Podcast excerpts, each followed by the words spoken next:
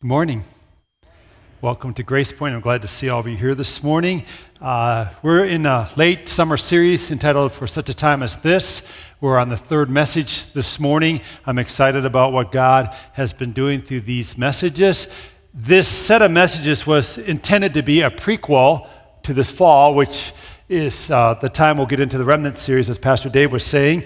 And, and really, in the Remnant series, we're going to talk about how do we function as the community of Christ when we're being marginalized, pushed to the margins of culture, and people are beginning to view us as being irrelevant. It's not a time to be full of despair, it's just a different time. And I think God's up to some neat things in preparing us uh, for such a time as we find ourselves in. Now, a couple weeks ago, we began this series uh, for such a time as this by looking at what it means to have a focused faith. It, it's an interesting uh, uh, uh kind of topic, focused faith. Um, the scripture I use was when, when Jesus fed the 5,000 and then he's doing all these miracles. He water walks and uh, Peter water walks. And if you're here for that message, you, you know what I'm talking about. And, um, you know, it's, it's, it's a tendency um, to try to make Jesus into someone we want him to be rather than who he really is. Okay? And so Jesus has all this stuff going on. He's doing miracles, he's, he's walking on water, he fed 5,000 people, and at that time, people were going to try to forcibly make him king. And as that began to transpire, he says to his disciples, Get in the boat, go to the other side of the lake. I'm going to dismiss the people. And then he connects with God, um, and water walks over to his disciples in the boat. And you know what I find fascinating about that whole uh, encounter and that whole story of Christ is this he was at the apex of power. He had it all. He could have been king. He could have had everything we think will make us successful sometimes as a Christian community. If we just had a person in power, if they just had influence, if they just could do good because they have all this position and authority. Christ had it all. He said, Nope, I'm not going to do that. That's not what I'm about. And I, just take this big lesson away. We despair sometimes. We think we're not in the center of culture. We, we despair sometimes because we think if we just had this influence and power in this position, we could do good. But you know what? For the most, most of the life of Christianity, that's not been the case. And God, I think, is telling us it's okay to be in the margins. I move mightily in the margins of culture. And that was kind of that first message. We have to have focused faith in the margins. And then last week, we talked about how to make your way out of civilized Christianity. Wow. I think you, we got to watch out that we don't think Christianity is about comfort or convenience or consumerism or safety. We easily fall into that trap. We easily think that Christianity is about us, what I want. We unintentionally sell it. Come to our church, we can offer you these things, you know, and we got these programs, we got this excellence, and blah, blah, blah. And unintentionally, we sell consumerism. We don't even know we're doing it. And oftentimes we say, well, you know, the sanctuary was too hot today or too cold today. Uh, do those things really matter? Uh, we, our following God can't be about comfort. It can't be about convenience. It can't be about safety. It can't be about consumers. And Jesus wasn't about any of that. If you follow Jesus hard, if you really want Jesus to move in your life, you're not going to be comfortable half the time. He's going to make you uncomfortable. You're going to do things you don't want to do. It's not going to be convenient. Most of the time, following Jesus is not very convenient. It's not about you, usually, and it's not safe at times. But boy, is it good, amen? It's such a good life. Nothing compares to it. It's the best life ever. So we got to make our way out of civilized Christianity for such a time as this. It can't be about programming, it can't be about comfort, convenience, consumerism, or safety. So that leads us today. We're going to talk about some pitfalls to avoid in such a time as this. And I'm going to use Matthew chapter 15, verses 1 through 20 as our teaching text this morning. So let me read that to you, and then we'll jump into this message. Then some Pharisees and teachers of the law came to Jesus from Jerusalem and asked, Why do your disciples break the tradition of the elders? They don't wash their hands before they eat. Jesus replied, And why do you break the command of God for the sake of your tradition? For God said, Honor your father and mother, and anyone who curses their father or mother is to be put to death. But you say that if anyone declares that what might have been used to help their father or mother is devoted to God, they are not to honor their father or mother with it. Thus, you nullify the word of God for the sake of your tradition. You hypocrites, Isaiah was right when he prophesied about you. These people honor me with their lips, but their hearts are far from me. They worship me in vain. Their teachings are merely human rules. Jesus called the crowd to him and said, Listen and understand. What goes into someone's mouth does not defile them, but what comes out of their mouth, that is what defiles them. Then the disciples came to him and asked, Do you know that the Pharisees were offended when they heard this? He replied, Every plant that my heavenly Father has not planted will be pulled up by the roots. Leave them there, blind guides. If the blind lead the blind, both will fall into a pit. Peter said, Explain the parable to us. Are you still so dull? Jesus asked them. Don't you see that whatever enters the mouth goes into the stomach and then out of the body? But the things that come out of the person's mouth come from the heart, and these defile them. For out of the heart come evil thoughts, murder, adultery, sexual immorality, theft, false testimony, slander. These are what defile a person, but eating with unwashed hands does not defile them. Wow. Get, the, get this with me, please. Just think with me for a moment. So you got Jesus. He feeds 5,000 people. Pretty cool, huh? Amen, right? Are you all awake here at all? I, would like to experience that. Eh, he's doing miracles like crazy, healing all kinds of people. Eh, eh, and they want to forcibly make him king. So he says to his disciples, Get in the boat, get out of here. And then he walks in the water. Come on now. That's pretty amazing. And Peter does a little water walking himself. But then he looks at the storm and the wind and he begins to sink, which is a message to you and I in these times. We better not look at the storm and the winds and the turmoil of our times or we'll sink. Amen? We got to keep our eyes on Jesus. Then they get to the side, and people just can't help it. They're there again, and he heals them again. Wow. And then the religious leaders of that time show up, and they say, Your disciples don't wash their hands right. Come on now. Is that not incredible or kind of really weird? that that's the question that they would pose to Christ when he's doing all these things? Are you seeing the irony of this? There's this punching match going on. We're kind of into boxing right now, although I don't, I'm not into it, so okay. I do know who won the match now. I asked somebody this morning. But there's this heavyweight boxing match almost going on here, and the Pharisees take the first punch. Your disciples don't wash their hands. And Jesus counters with that blow of his own. You nullify the clear command of God for your traditions.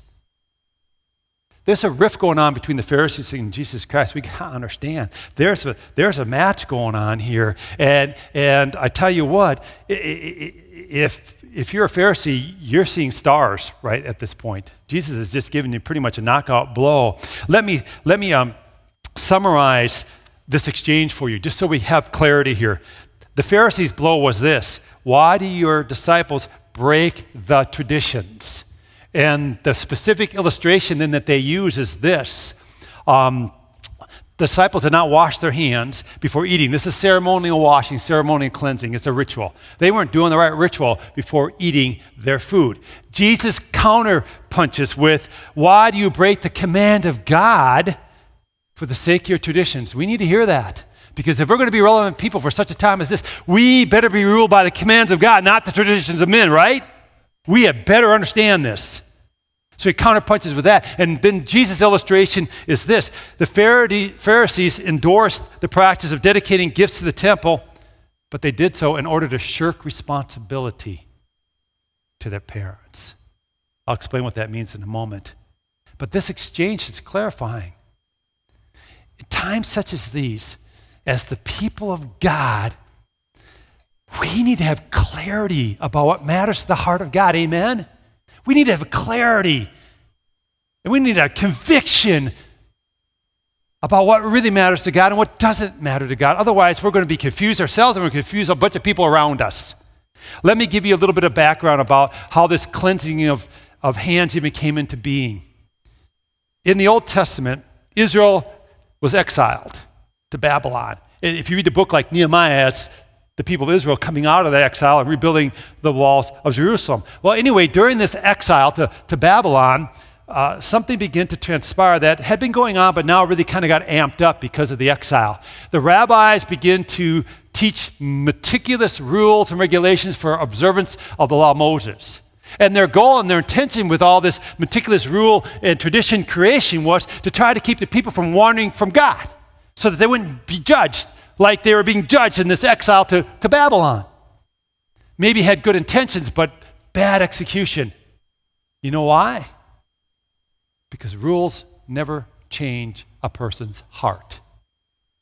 So, adding rule on top of rule on top of rule on top of rule, trying to change a person's heart is foolhardy. It just doesn't change a person's heart. Look at our culture right now. We got all kinds of rules. I joke about it all the time. I said, everybody's a lawbreaker. We have so many laws to break. you can't help it. We're all lawbreakers. There's all kinds of rules. You know what? If we don't have hearts rendered to God, what is going to manage our culture? We're going to try to manage culture by rules. Good luck with that. It's not going to work. Rules do not change a heart. These rules, meant by the rabbis to protect the law of God, begin to obscure the law of God, begin to be what people observed instead of understanding the law of God. The washing of hands originated from Bible verses like this Who shall ascend to the holy hill of God? He who has a pure heart and clean hands. Well, you know that's about your inner person, right? Who's going to ascend the holy hill of God? Someone who's been clean from the inside out. It's not about hygiene of the hands. But here's what the Jews had gotten to with this whole hand washing ritual. They actually begin to believe that you would ingest the impurity of others by rubbing on them, and so you need to have your hands purified so you wouldn't ingest the impurities of others. That just isn't true. They even came up with the smallest amount of water that was acceptable for washing of the hands. It's an egg and a half. That's this amount of water. I didn't measure it, I just guessed. I had two eggs for breakfast this morning. I said, This is less than those were.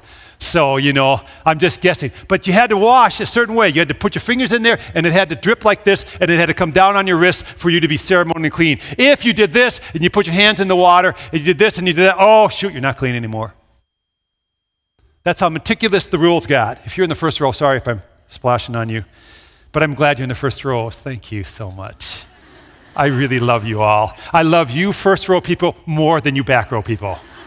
So, any rate, there is room in the front of the church, and I'm going to have to get Virginia Spraying to put candy bars up here again and train you like Pavlov dogs to come to the front of the church. Anyway, um, Anyway, I, am sorry, I digress. I'm going to go back. So, so the so the Pharisees come on the bunch. Why don't your disciples, you know, wash their hands? And basically, Jesus was saying, it doesn't matter.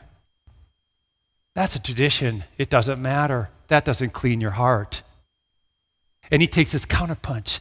Why do you nullify the clear command of God for your tradition? You're supposed to honor your mom and dad. You're supposed to care about your mom and dad. And instead, you're letting this tradition get in the way of caring for them. And that's the first pitfall we're going to talk about. And now we're into our pitfall part of this message this morning. We're not to look for loopholes. As a follower of God, we're never to look for loopholes. We're to follow the clear commands of God. So Jesus, Jesus counters with this remark Why do you not follow a clear command of God for the tradition of saying these things are devoted uh, to God? Now, what they were talking about here was this tradition of, of, of Korban. And basically, what that would, was about was I could say, everything I own, all my resources are, are devoted to the temple. They're, they're korban, they're given to the temple.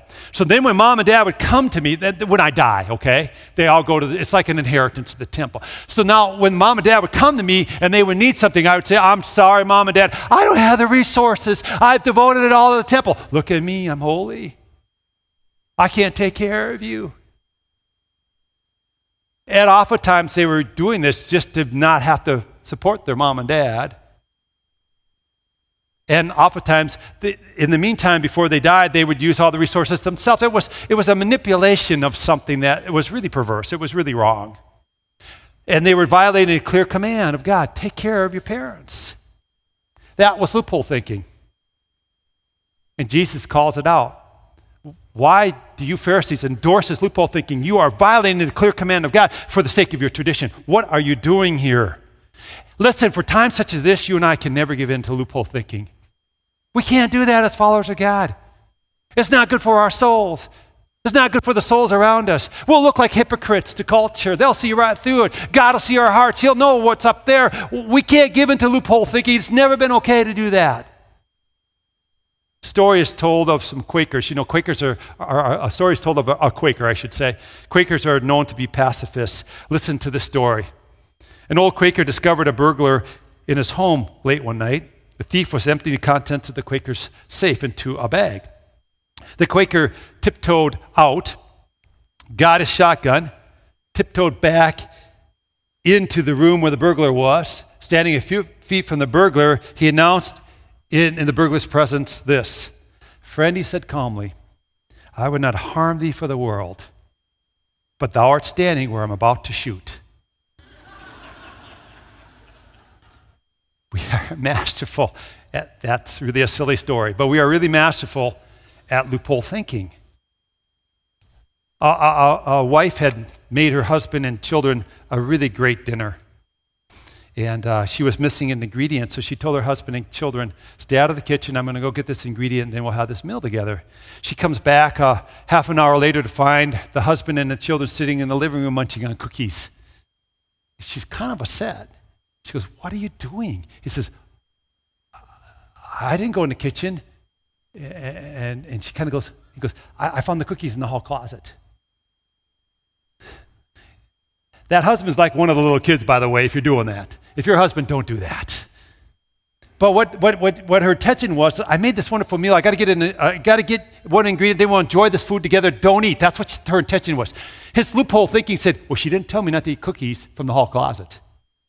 That's loophole thinking. If we, if we succumb to loophole thinking, then we try to create rules to manage all that thinking. It's impossible. She would have had to say to her husband and children, listen, listen, I don't want you to eat while I'm gone. That means no eating in the kitchen, no eating in the living room, no eating in the bedrooms, no eating in the bathrooms, no eating in the car, no eating inside, no eating outside. Don't go down the block to eat, don't eat it. Just don't eat while I'm gone. We have to start qualifying, saying everything. That's the kind of language you have with a two-year-old. But yeah, some of you know, I, I just had my little grandson Rowan with us for, for the last week. He's a year and a half. You have a lot of that kind of talk. I forgot how exhausting that is. Kelsey, I feel sorry for you. We had these little ones. You're just like, oh, come on. You know? Um, anyway, we as Christians, we can't be loophole thinkers. Um, we have to become ones who are honest with ourselves. who are just honest with God. And we ask God for a pure heart. Oh, God, give me a pure heart. Give me pure motives. I don't want to try to bypass your ways. I don't want to go around your ways. I want your ways to resonate in my heart and to, to determine how I behave and how I treat others. Jesus, as he continues on in Matthew 15, says, These people, this is tough. I'm going to just say this is tough, okay? He says, These people honor me with their lips, but their hearts are far from me. So here's a second loophole thing to watch out for, or second, excuse me, second pitfall thing to watch out for is lip service is never enough with God. This is hard. This is a hard, uh, hard thing to really grasp because I think we do this more readily than we maybe want to acknowledge. For times such as these, we can't be people who are just about lip service. That's never been okay as a follower of God. But what God desires as a devoted follower, God's never pleased with the superficial. In the Old Testament book of Isaiah, at one point, God says to, to the people of Israel, You know what? Don't bring me any more of your vain offerings. I hate your festivals. I hide my eyes from you. He, their hearts are far from him. And he's going, all this, all this stuff you're doing, all this religiosity you're doing, it doesn't mean anything. Just quit doing it. God's never pleased with the superficial. On the other hand, God says and promises, I inhabit the praise of those who love me. The real issue that Jesus had with the Pharisees was that they were into these meticulous little rules, you know, hand washing, they were into that, but, but their hearts were far from God. And that, that, that, that was a real issue that was going on here. I, got to look into this, I said, oh God, you know, I wonder how often I'm this off putting to you as a person. I know there are times when I'm not even thinking about you, I'm just preoccupied, I'm not thinking about your goodness. Uh, I don't really want to worship you. I don't really want to serve you. I'm lazy. I'm just doing my life. I just kind of want to have comfort here, you know, convenience. We're kind of back to last week. And I wonder how often we're off putting that way to God. And so every now and then we have to do a heart check. And we have to pray, God, create in us new hearts. Hearts that yearn for you, that delight in you, hearts that just resonate with you, where your joy, uh, uh, the joy of our salvation, is our strength, where our praise rises up to you like incense in your nostrils, where we just are, are just enjoying the sweetness of relationship with you. There's a couple devotion questions you can ask. These are tough. When say these are tough. What occupies your mind? What do you think about? That tends to be what you're devoted to if you hardly ever think about God, you got to say something there with God. You got to have some interaction with God because He should be occupying your mind every now and then. Amen? And if not, don't feel bad and do nothing. Pray that God would begin to move in your heart and create a new heart in you. Amen? That just He's occupying your thoughts.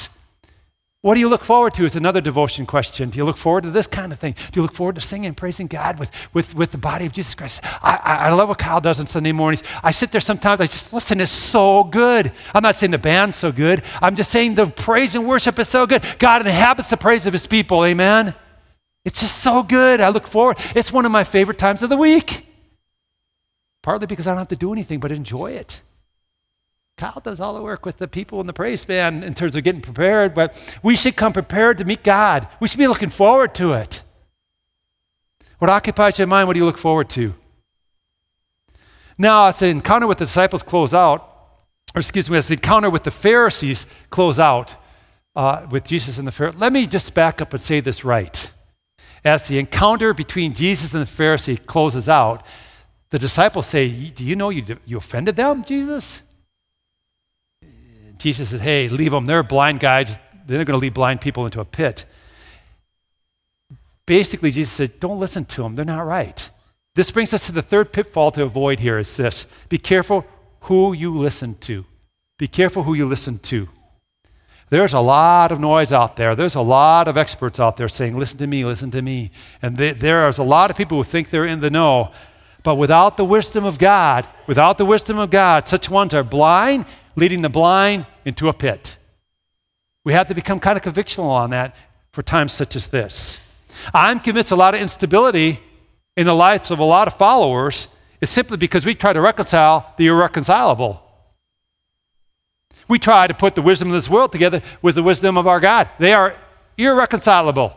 James 3 says there's a wisdom that's of this world and there's a wisdom from heaven above. If you try to mix the two, it's like mixing oil and water. They won't mix and they'll cause instability in the one who tries to do that kind of thing. What we're supposed to do is ask God for heavenly wisdom. We're supposed to believe that He dispenses it to us. Otherwise, we're like a wave tossed to and fro by the winds of our time. James says such a one will not receive of God and is unstable in all he or she does. Let me ask you a question who has your ear? Who are you listening to? Is that voice causing stability in your faith? Or is it causing you to be tossed to and fro? Who has your ear? Who are you listening to? I would like us to read Psalm chapter 1, verses 1 through 3 out loud together, just to take kind of a mental break for a moment, but also because it's such good scripture. So, would you read this out loud with me, please? Blessed is the one who does not walk in step with the wicked, or stand in the way that sinners take or sit in the company of mockers, but whose delight is in the law of the Lord and who meditates on his law day and night. That person is like a tree planted by streams of water, which yields its fruit in season and whose leaf does not wither. Whatever they do prospers. So, in times such as these, we have to have ears to hear God, hear his voice, hear his word. In our reading this morning, Jesus calls the crowd to him and says, Listen and understand. What goes into your mouth does not defile you. What comes out of your heart that's inappropriate, whether that be, you know, slander or sexual immorality or whatever, that's what defiles you. But did you hear what he says? listen and understand. Hear what I'm going to say to you. So I want to talk with, a, with you for a few moments on this particular pitfall. I want to talk with you on how to really avoid this one. We have to listen to and understand God's ways. Okay, we got to listen to and understand God's ways. And we have to begin by saying, God, give me ears to hear. Just give me ears to hear what you're saying.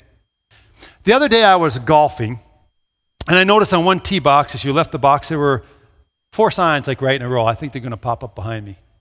What do those signs say? What, what is this thing over here? It's a cart path. Where do you think you're supposed to drive on the cart path? The carts, right?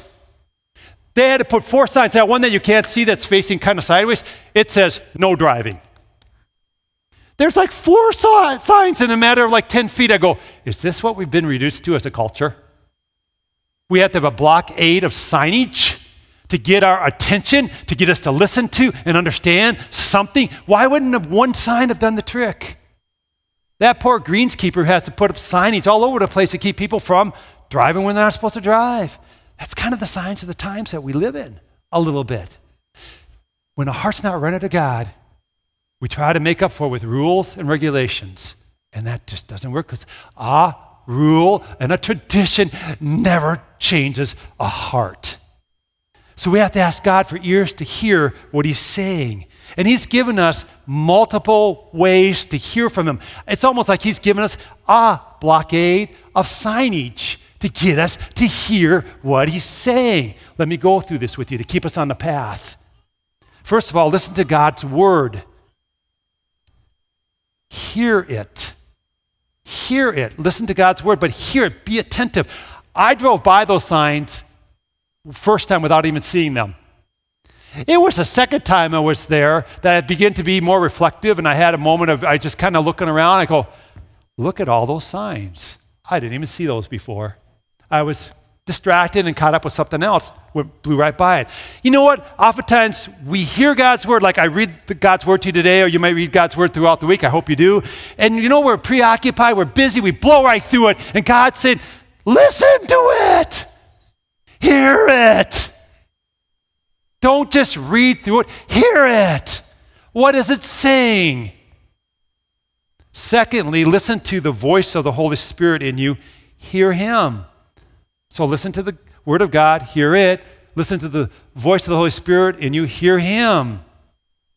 I have found myself at times in conversation with somebody that I'll realize after three or four or five minutes, I haven't heard a word that person has said for a while now because I've been wandering around. Do you do that?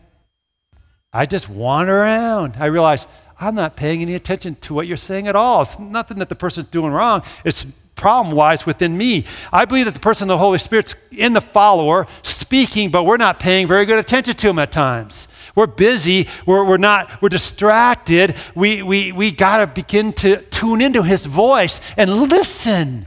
The world is so loud, it just drowns it out. Take a break and say, God, what are you up to here? And begin to actively listen to the person of the Holy Spirit. I think God delights to talk to his people. And lastly, here's our last signage, keeping us on the path. Listen to what other devoted followers are saying. Hear them. So, hear God's word, hear it. Listen to the Holy Spirit within you, hear Him. Listen to what other devoters, the body, is saying, hear them. I am amazed at the wisdom I hear come out of some of your mouths. I am beginning to listen more that way. I, I really ask God, give me a, a heart to hear what other people in the body of Christ are saying at times. Even if I don't agree with them, try to hear what's behind that. Try to hear the heart of it. Try to hear their attitude. And, and, and boy, man, God speaks that way to his people. So, this is how you have ears to hear. Let's talk on this second part of this listen and understand. You know, if you want to understand God, the very first thing you should do is just ask God for understanding. Peter did that. I don't understand this parable. Well, you know, Jesus said, Are you still so dull? But he still asked and still got a, a response. Uh, you know, ask God for understanding. Ask God for understanding uh, to, to really grasp what's going on. I think He delights in, in, in giving us discernment and understanding. This last uh, spring, I believe it was, Vicki and I were on vacation in, in Utah. We were going across this big reservoir. I think I have it this last spring. I can't remember. It's close enough. Anyway, we're going across, trying to go across this big reservoir, and there's signage up that we're supposed to stop and wait because this humongously huge pontoon was going across the bridge. And that thing was like three lanes wide. It was huge. The biggest pontoon I've ever seen in my life. I mean, the floats were like, like they're about six feet in diameter. So, an RV driver, I don't know what he was thinking, decided that either he didn't understand the signage or it didn't apply to him, whatever be the case, decided I'm going to go across the bridge at the same time as this pontoon. And so we kind of come over the hill and we see the pontoon and the RV stuck in the middle of the bridge. They can't get by each other. It was kind of funny in a sad sort of way. And if I didn't want to get across the bridge, it would have been way more funny. But I thought, why did you do that? Why didn't you just wait? Did you not understand? What's going on here, you know? But then we had to watch them back up. It was hilarious in a sad sort of way. We have the wisdom of God. Please, we have the wisdom of God in us because we have the Word of God, we have the Holy Spirit, we have the body of Christ. We have the wisdom of God in us. We need to listen to it. We need to ask God to give us understanding and, and discernment, and we need to be following that. I mean, we, we, we sometimes think we're exceptions to the rule. We live in really tough times. We watch a video like that and we think, well, this is really tough times. But listen, listen, Tough times have always been around for the people of God. Daniel of old, he was a captive in a foreign land, yet he stood his ground. He understood the times and he depended on God. Then you, then you go to someone like Nehemiah. He lived in super tough times. He lived in, in a place that was very, very aggressively against him. He went back to rebuild the walls of Jerusalem. He's frequently praying, God, praying to God, Oh, God, watch over me. See what I'm doing. Remember what I'm doing. He's constantly praying like that. Then, then you have you know, Esther, she's married to a foreign guy. She's a queen, but the king is not of her nationality. And she was put into that place for such a time as she found herself in to save the people of Israel from genocide. The people of God have always dwelt in hard times. We can't be people who despair. We have to be people who understand the times are just a little different. We have to depend on God. And we have to cry out to God as God's people. Give me wisdom, give me understanding. Help me not to go on the bridge when not, not to go on the bridge and cause a blockade, okay? Here's our takeaway. If your faith is about man made rules, then these pitfalls will loom large in your life. If your faith is about relationship with God, then devotion to God will loom large in your life because Jesus is the great transformer of the heart. And that's what people need to see transformed people. In a culture for such a time as this, what people need to see are, are people like us truly in love with our God devoted and following Him with all of our heart, not out of obligation, but out of devotion. Stories told of a young woman who married a harsh man.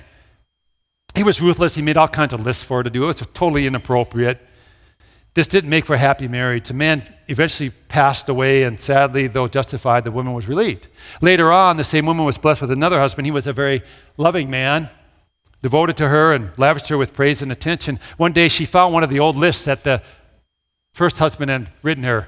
And with sad reflection and realization, she came to the conclusion that I do all these things for my new husband now, that my old husband kind of mandated from me, but now I do them out of love and devotion. No one's making me do them. I do them because I want to do them.